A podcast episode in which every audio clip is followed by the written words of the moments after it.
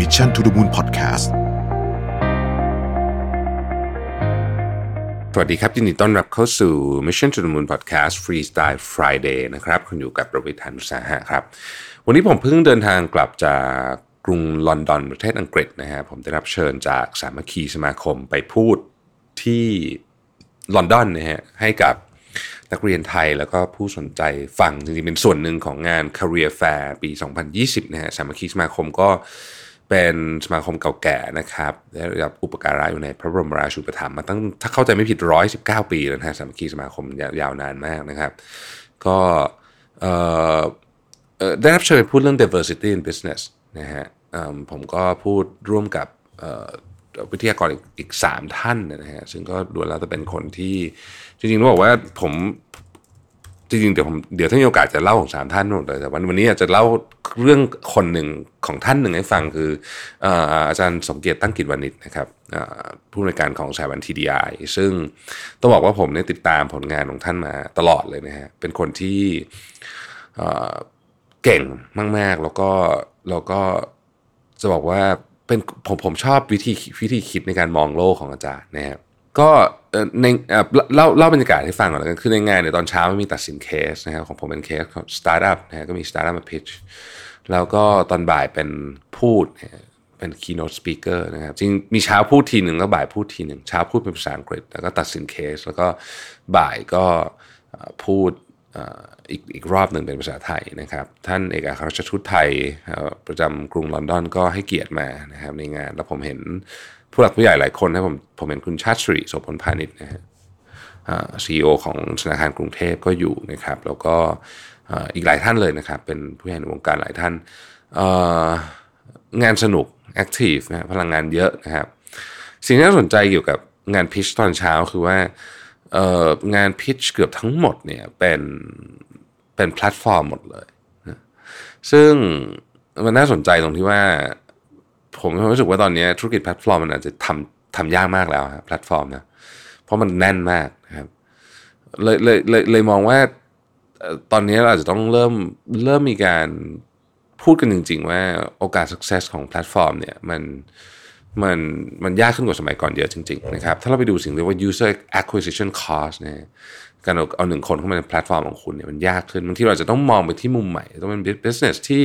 เป็นออนไลน์ to ออฟไลน์มากขึ้นนะฮะอาจจะไม่ได้เป็นแพลตฟอร์มเดียวๆเอ่ออาจจะไม่ไม่ได้เป็นแพลตฟอร์มแบบนั้น แต่ว่าจะเป็นอย่างอื่น หรือต้องไปหา niche จริง ๆ ในแพลตฟอร์ม หรือจะเป็นแพลตฟอร์มสำหรับ B2B ก็ได้ B2B น่าจะยังพอมีพื้นที่ให้เล่นนะครับ อันนี้ก็คือเรื่องของสตาร์ทอัพในตอนเช้านะฮะเอ่อผมไปผมไปพูดเรื่อง diversity in business แต่ว่าของผมไม่น่าสนใจเท่าของอาจารย์สมเกียรตินะครับ แล้วอาจารย์สมเกียรติเล่าอย่างนี้ครับบอกว่า ในทฤษฎีวิวัฒนาการของชาร์ลส์ดาร์วินเนี่ยนะฮะการวิวัฒน์เนี่ยนะมันประกอบไปด้วย 3 องค์ประกอบด้วยกันหนึ่งก็คือต้องมีความหลากหลายนะฮะสองต้องมีความคัดเลือกสามต้องมีเวลา เช่นสมมติว่าเรามีนกอยู่สามสายพันธุ์นะฮะนกพวกนี้เป็นอาหารของนกที่ตัวใหญ่กว่าสามสายพันธุ์เนี่ย เอ่อแต่ว่านกตัวหนึ่งอาจารย์ใช้ตัวอย่างเป็นนกหรือหนอนจำไม่ได้ล้วสมมตินกตัวหนึ่งสีฟ้านกตัวหนึ่งสีส้ม นกสีฟ้าเนี่ยมันเป็นนกสีมันเป็นสีเดียวที่นกตัวใหญ่เห็นนะเพราะฉะนั้นไอ้สีส้มก็อาจจะรอดสีฟ้าก็จะได้ไม่ไม่รอดอะไรเงี้ยนะฮะแต่แต่เวลาจะเป็นตัวบอกนะครับ ดังนั้นเนี่ยเมื่อเมื่อเราเมื่อเราเห็นทฤษฎีวิวัฒนาการแบบนี้เนี่ย เราจึงเริ่มเห็นเห็น พอยต์หนึ่งที่มันกระโดดมาเลยคือความหลากหลายนะฮะความหลากหลายเนี่ยจะเป็นจะเป็นตัวบอกเลยว่าทีมนั้นจะเก่งหรือเปล่านะครับมันมีสมการหนึ่งมาจากหนังสือชื่อ diversity bonus ของ Scott Scott Page นะฮะเขาบอกว่าความเก่งของทีมเท่ากับความเก่งเฉลี่ยนะฮะบวกความหลากหลาย เพราะฉะนั้นเนี่ยมันมันมีมันมีเรื่องที่น่าสนใจว่า ถ้าไปดูงานต่างๆ บนโลกใบนี้ เอายกตัวอย่างเช่น research paper นะครับ research paper ที่มีคนร่วมทำ research ที่มีพื้นฐานที่แตกต่างกัน ปกติเวลาเราเห็น research paper เนี่ยจะเห็นคนมีชื่อ 3-4 คนมันเป็นปกติ ถ้าเกิดว่า 3 4 คนนี้เนี่ยมีพื้นฐานแตกต่างกันมากเท่าไหร่ เช่นคนหนึ่งอาจจะเป็น bio engineer นะฮะบางคนอีกคนหนึ่งอาจจะเป็นนักเศรษฐศาสตร์สมมตินะฮะสมมตินะฮะแล้วแล้วหัวหัวข้อมันเกี่ยวข้องกันเนี่ย อ้เปเปอร์แบบนี้เนี่ยนะฮะ research paper แบบนี้เนี่ยจะมี citation สูง เทียบกับเปเปอร์ที่มาคนมาจากเศรษฐศาสตร์เศรษฐศาสตร์เศรษฐศาสตร์หมดหรือว่า bio engineer bio engineer bio engineer หมดนะฮะซึ่งอันนี้เป็นสแตทเขาเก็บมา เพราะฉะนั้น diversity เนี่ยจึงจึงเป็นประเด็นที่ช่วยให้งานหลากหลายมากขึ้นนะจริง diversity นี่มันมันมันมันมันไปถึงระดับที่ว่าอย่างล่าสุด ที่มีข่าวว่าวันนี้ธนกิจรายใหญ่รายหนึ่งเนี่ยจะไม่ทำ IPO deal ให้ถ้าเกิดว่าบริษัทนั้นเป็นมีคณะกรรมการเป็นผู้ชายผิวขาวทั้งหมด เพราะว่าเขาเห็นแล้วว่าอันนั้นก็คงเป็นเป็น statement อย่างหนึ่งเขาจะบอกด้วยแต่ว่าจริงๆเนี่ยในองค์กรที่มี diversity มันช่วยอยู่แล้วนะครับสถิติตัวเลขเชิงของผลประกอบการเนี่ยจะดีกว่าอยู่แล้วนะครับ diversity มี 2 มุมมองใหญ่ๆนะฮะอันแรกเราเรียกว่า cognitive diversity นะครับ ก็เป็น มุมมองของความหลากหลายของความรู้ความคิดอะไรพวกนี้นะฮะซึ่งซึ่งความหลากหลายด้านมุมมองเรื่องความมุมมองความรู้ความคิดพวกนี้เนี่ยก็อาจจะมาจากการศึกษาในวิชาที่แตกต่างกันนะครับกลับมาที่ชาร์ลส์ดาร์วินจริงๆชาร์ลส์ดาร์วินเนี่ยด้วยตัวตัวเขาเองนี่เป็นคนที่ diverse มากนะครับเขาเรียนตั้งแต่ เรื่อง earthworm เรื่องหนอนนะฮะไปจนถึงเรื่องของการเจริญเติบโตของเด็กทารกซึ่งเอาลูกตัวเองมาเป็นมาจดบันทึกอะไรอย่างเงี้ยนะฮะแล้วก็ไปดูเรื่องของปากการังไปดูเรื่องสัตว์น้ำคือคือหลากหลายมาก แต่ว่าเวลาคนที่หลากหลายมาอยู่ด้วยกันเยอะๆเนี่ยนะฮะเอ่อมันจะได้มุมมองที่ที่เจ๋งขึ้นเราจะเห็นแล้วว่าเวลาเรา brainstorm กับทีมที่ทำงานนะครับยิ่งมีความหลากหลายเท่าไหร่เนี่ยบางทีเราจะได้เห็นมุมมองที่บางทีเรานึกไม่ออกจริงนะถ้าเกิดเราไม่เห็น ถ้าเราไม่ได้ฟัง input จากคนนี้นะครับ มันมีอันนึงเรียกว่าเป็น identity diversity นะครับความหลากหลายของอัตลักษณ์ อันนี้คือเรื่องของเพศอายุนะฮะซึ่งเรื่องพวกนี้เนี่ยจะนำมาเชื้อชาติอะไรพวกนี้ด้วยนะฮะนำมาซึ่งความหลากหลายด้านวิธีคิดได้นะฮะแต่ความสัมพันธ์ไม่ได้ตรงไปตรงมาเสมอไป หมายหมายความว่าไม่ใช่ว่าคุณมีผู้หญิงผู้ชายคนอายุเยอะอายุน้อยอยู่ในห้องเดียวกันแล้ว คุณจะมีความหลากหลายทางความคิดนะไม่แน่ไม่แน่ไม่แน่แต่แต่มีโอกาสแล้วกันนะฮะสิ่งที่ดรสมเกียรติพูดเนี่ย ผมชอบมากประโยคนี้นะผมแบบว่าแคปเจอร์เป็นประโยคทองไว้แล้วต้องมาได้ได้เอามาใช้อีกแน่นอนนะครับ คือดรสมเกียรติบอกว่าเราเนี่ยนะเวลาเราเห็นคนที่เหมือนเราเนี่ยนะครับ แต่เขาคิดไม่เหมือนเราเนี่ยเราจะยอมรับได้ยาก สมมุติว่าผมกับเพื่อนผมสนิทกันเลยเนี่ยนะฮะเออเราก็รู้สึกว่าเราเราเราเหมือนกัน background เราเหมือนกันเนี่ยเออแต่เขาเขาเห็นไม่เหมือนเราเนี่ยอันนี้จะยอมรับได้ยาก แต่ถ้าเกิดว่าคนไม่เหมือนเรานะฮะคนไม่เหมือนเราคือมาจาก background ที่แตกต่างจากเราเลยนะฮะเรียนกันมาคนละเรื่องเลยนะฮะหรือว่าเป็นอาจจะเป็นคนละเพศคนละอายุ หรืออะไรก็ตามที่มีที่มี diverse diversity กับเราสูงๆ คนละเชื้อชาติเนี่ยนะฮะบางทีเรายอมรับความคิดเห็นที่แตกต่างได้ง่ายกว่าจากคนที่ไม่เหมือนเรานะครับดังนั้นดรสมเกียรติบอกว่า เพียงแค่คุณเอาคนที่เอ่อไม่เหมือนไม่เหมือนกับกับกับสเตอริโอไทป์ที่คุณอยู่ด้วยเนี่ยเข้าไปนั่งในห้องประชุมด้วยสมมติเนี่ยนะฮะแค่นี้เนี่ยความคิดคนก็จะเปิดกว้างขึ้นละเพราะว่าการ การยอมรับมันจะเกิดขึ้นมาได้ง่ายขึ้นนะนี่เป็น research นะครับเออเขาบอกว่าการไม่การไม่ diverse เนี่ยมีผลเสียเยอะมากนะครับผมชอบตัวอย่างของดรสมเกียรติมากดรสมเกียรติบอกว่าแต่ก่อนอะไอ้หุ่นยนต์ dummy ฮะที่เราใช้ทดสอบ crash test บนรถยนต์นึกออกไหมฮะที่มันเป็นคล้ายๆหุ่นยนต์ในอะไรอะเหมือนเหมือนหุ่นยนต์ที่เราใส่ลองเสื้อน่ะแต่ว่ามันจะมีจุดมีเซนเซอร์มีอะไรเนี่ยนะฮะ ก็บอกว่าไอหุ่นยนต์ดัมมี่เนี่ย ออกแบบโดยใช้ผู้ชายเป็นตัวตั้งคือผู้ชายเป็นคนออกแบบก็เลยเอาตัวเองเป็นตัวตั้งนะครับประเด็นก็คือเวลาคุณเอาหุ่นยนต์ดัมมี่ซึ่งเป็นตีส่วนเป็นค่าเฉลี่ยของผู้ชายปกติเข้าไปนั่งในรถนี่นะฮะหุ่นยนต์ดัมมี่ตัวนี้จะนั่งค่อนข้างไกลจากพวงมาลัยนิดนึงถ้าเกิดว่าเราเทียบกับค่าเฉลี่ยของผู้หญิงผู้ชายรวมกันเพราะว่าผู้ชายจะมีแนวโน้มจะตัวสูงกว่าผู้หญิงอันนี้ที่หนึ่งนะครับ อันที่สองคือว่าผู้ชายไม่มีหน้าอกนี่ยนี่คือสาเหตุว่า ในการชนในอุบัติเหตุแบบเดียวกันนะความรุนแรงใกล้เคียงกันเนี่ยนะครับ ผู้หญิงมีโอกาสเสียชีวิตมากกว่าผู้ชาย เพราะไอ้ตัวดัมมี่นี่แหละนะฮะอันอันอันนั้นคือเรื่องเก่านะฮะปัจจุบันทราบว่าได้รับการปรับปรุงแก้ไขแล้ว นี่คือตัวอย่างของข้อเสียของการไม่ไม่มี diversity เนาะโอเคนะฮะอันนั้นอันนั้นเป็นของดรสมเกียรติซึ่งผมคิดว่าดีมาก ส่วนของผมเนี่ยก็เอ่อ คงดีไม่เท่าดรสมเกียรติแต่ว่าอยากก็อยากจะเล่าให้ฟังอยู่ดีนิดนึงนะฮะว่าผมไปพูดอะไรบ้างในในงานวันนั้นที่ที่สามัคคีสมาคมอะนะครับของส่วนของผมนะฮะผมผมได้รับหัวข้อให้พูดว่า a key guide to being outstanding in the crowd of business นะฮะ diversity in business ซึ่งผมก็เล่าให้ฟังนะฮะบอกว่าจริงๆผมต้องต้องแนะนำตัวด้วยเพราะหลายท่านจะไม่รู้จักผมตอนนั้นนะครับ ก็เอ่อ ตอนตอนนี้สิ่งที่ผมทำอยู่ทั้งหมดเนี่ยมีมีสามสามเรื่องใหญ่ ๆ ด้วยกันนะฮะที่เกี่ยวกับงานนะเรื่องแรกก็คือพอดแคสต์ทุกท่านฟังอยู่วันนี้นะครับ เรื่องที่สองคือหนังสือนะฮะผมเพิ่งปิดต้นฉบับหนังสือเล่มที่ 8 แล้วเล่มที่ 9กากำลังจะปิดภายในอาทิตย์สองอาทิตย์นี้เนี่ยให้ได้นะครับ อันที่สามคือเรียนหนังสือนะฮะช่วงนี้เรียนหนังสือออนไลน์เยอะมาก เพราะว่ารู้สึกตัวเองแบบต้องหาความรู้ใหม่ตลอดแล้วอันที่สี่ก็คือเรื่องเรื่องงานที่ผมดูอยู่นะฮะปัจจุบันนี้ผมเ actively involved ใช้คำนี้แล้วกันก็คือก็คือทำงานอยู่จริงๆเนี่ยนะครับสี่ที่ด้วยกันนะฮะอันที่หนึ่งคือเป็นสีจันเนาะเราก็ทราบไปอยู่แล้วนี่แน่นอนนะฮะแล้วผมก็เป็น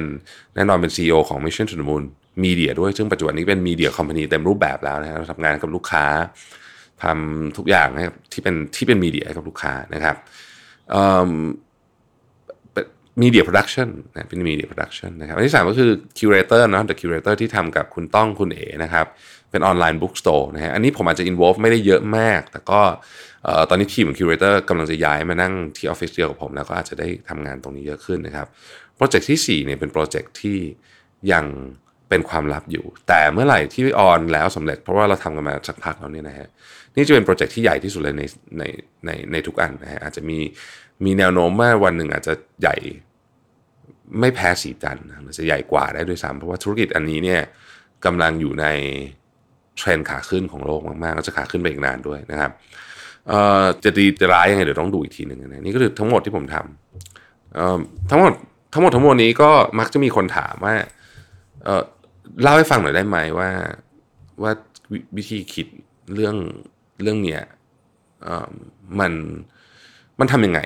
ไม่ไม่ไม่ใช่เรื่องบริหารเวลานะผมไปพูดเรื่องบริหารเวลาแล้วคือมันมันผ่านไปแล้วเป็นเป็นเรื่องว่าบริหารยังไงให้มันเกิดเรื่องพวกนี้ขึ้นได้นะครับมีคนทำได้เยอะกว่าผมเยอะผมต้องบอกงี้ก่อนนะไอ้ที่ผมทำนี่ก็ก็ก็ประมาณหนึ่งแต่ว่า ก็หลายท่านก็อยากรู้ผมเลยมามาแชร์ให้ฟังในงานที่สามัคคีสมาคม ซึ่งเป็นสไลด์ใหม่หมดเลยนะซึ่งเป็นสไลด์ที่ปกติต้องบอกว่า การทำสไลด์ใหม่ทั้งชุดนี่ผมทำน้อยมากเลยเนี่ยนะส่วนใหญ่จะ mix and match เอานี่นี่สารภาพตามตรงนะแต่ว่าตอนนี้เอออันนี้ทำให้ใหม่ผมรู้สึกว่าเอออยากทำนะฮะ ก็มีคนถามว่าเออมันเป็นยังไงนะผมบอกว่าสำคัญที่สุดนะเรื่องที่หนึ่งเลยคือ people คน คือคนได้คนคนไม่ดีผิดหรือคนผิดมาไม่ไม่ตรงทีมเนี่ยเนี่ยไปต่อไม่ได้นะครับ people เนี่ย เวลาผมดูคนผมดูอะไร ผมดูสามเรื่องนะฮะหนึ่ง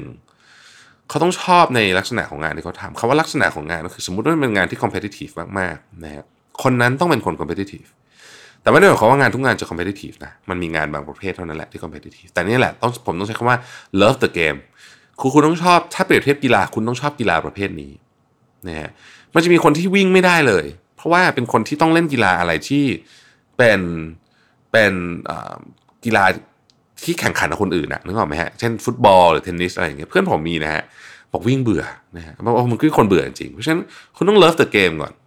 เราก็ต้องมองหาว่าเราต้องการคนประเภทไหนในการทำงานเรื่องนั้นนะครับ อันที่สองก็คือ common sense common sense is not so common common sense เนี่ยเป็นเรื่องที่สำคัญมาก แต่มัน not so common จริงๆนะคือมันไม่มันไม่ได้มีทุกที่นะฮะคนที่ไม่มี common sense เนี่ยจะทำอะไรผิดแบบที่คุณเหวอว่าเฮ้ยคิดได้ไงอะนึกออกไหมคิดได้ไงไม่ใช่คิดได้ไงแบบดีนะคิดได้ไงแบบเฮ้ยไปเอาความคิดนี้มาจากไหน อันนี้อันตรายมากนะนี่คือไม่มี common sense อันนี้เป็นเรื่องสำคัญ เพราะว่าความเสียหายที่เกิดขึ้นจากคนที่ไม่มี common sense เนี่ยมักจะใหญ่โตมโหฬารมากต้องบอกแบบนี้ นะอันที่สามคือ able to build things อ่านะฮะคนจำนวนมากพูดเก่งนะฮะแต่สร้างของไม่ได้คำว่าสร้างของนี่ไม่จำเป็นต้องเป็นการสร้าง product นะแต่คือทำให้สิ่งที่ตัวเองพูดเนี่ย